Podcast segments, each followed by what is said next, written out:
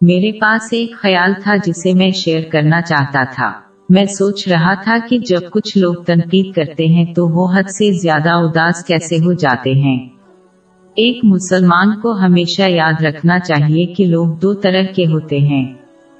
سب سے پہلے صحیح رہنمائی کرتے ہیں کیونکہ دوسروں پر ان کی تنقید قرآن پاک میں موجود تنقید اور نصیحت اور رسول اللہ صلی اللہ علیہ وسلم کی روایات پر مبنی ہے۔ یہ قسم ہمیشہ تعمیری رہے گی اور دونوں جہانوں میں نومتوں اور اللہ کی رضا کی طرف رہنمائی کرے گی۔ یہ لوگ دوسروں کی زیادہ یا کم تعریف کرنے سے بھی گریز کریں گے۔ دوسروں کی زیادہ تعریف کرنا انہیں مغرور بنا سکتا ہے۔ دوسروں کی تعریف کرنے سے وہ سست ہو سکتے ہیں اور ان کو نیکی کرنے سے باز رکھی۔ یہ ردیمل اکثر بچوں میں دیکھا جاتا ہے۔ اسلام کی تعلیمات کے مطابق تعریف دوسروں کو دنوی اور دینی دونوں معاملات میں زیادہ محنت کرنے کی ترغیب دے گی اور یہ انہیں تکبر سے باز رکھے گی۔ اس لیے اس شخص کی تعریف اور تعمیری تنقید کو قبول کرنا چاہیے اور اس پر عمل کرنا چاہیے، خواہ وہ کسی اجنبی کی طرف سے ہی کیوں نہ ہو۔ دوسری قسم کے لوگ اپنی خواہشات کی بنیاد پر تنقید کرتے ہیں۔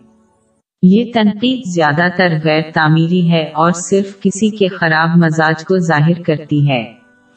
یہ لوگ اکثر دوسروں کی تعریف کرتے ہیں کیونکہ وہ اپنی خواہشات کی بنیاد پر کام کرتے ہیں۔ ان دونوں کے منفی اثرات کا ذکر پہلے کیا جا چکا ہے۔ اس لیے اس شخص کی تنقید اور تعریف کو اکثر صورتوں میں نظر انداز کر دینا چاہیے، خواہ وہ کسی عزیز کی طرف سے ہی کیوں نہ ہو۔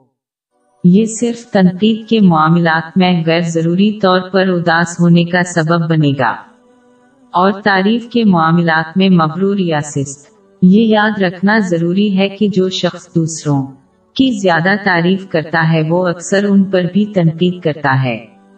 جس اصول پر عمل کرنا چاہیے وہ یہ ہے کہ وہ صرف اسلام کی تعلیمات پر مبنی تنقید اور تعریف قبول کریں۔ باقی تمام چیزوں کو نظر انداز کر دینا چاہیے۔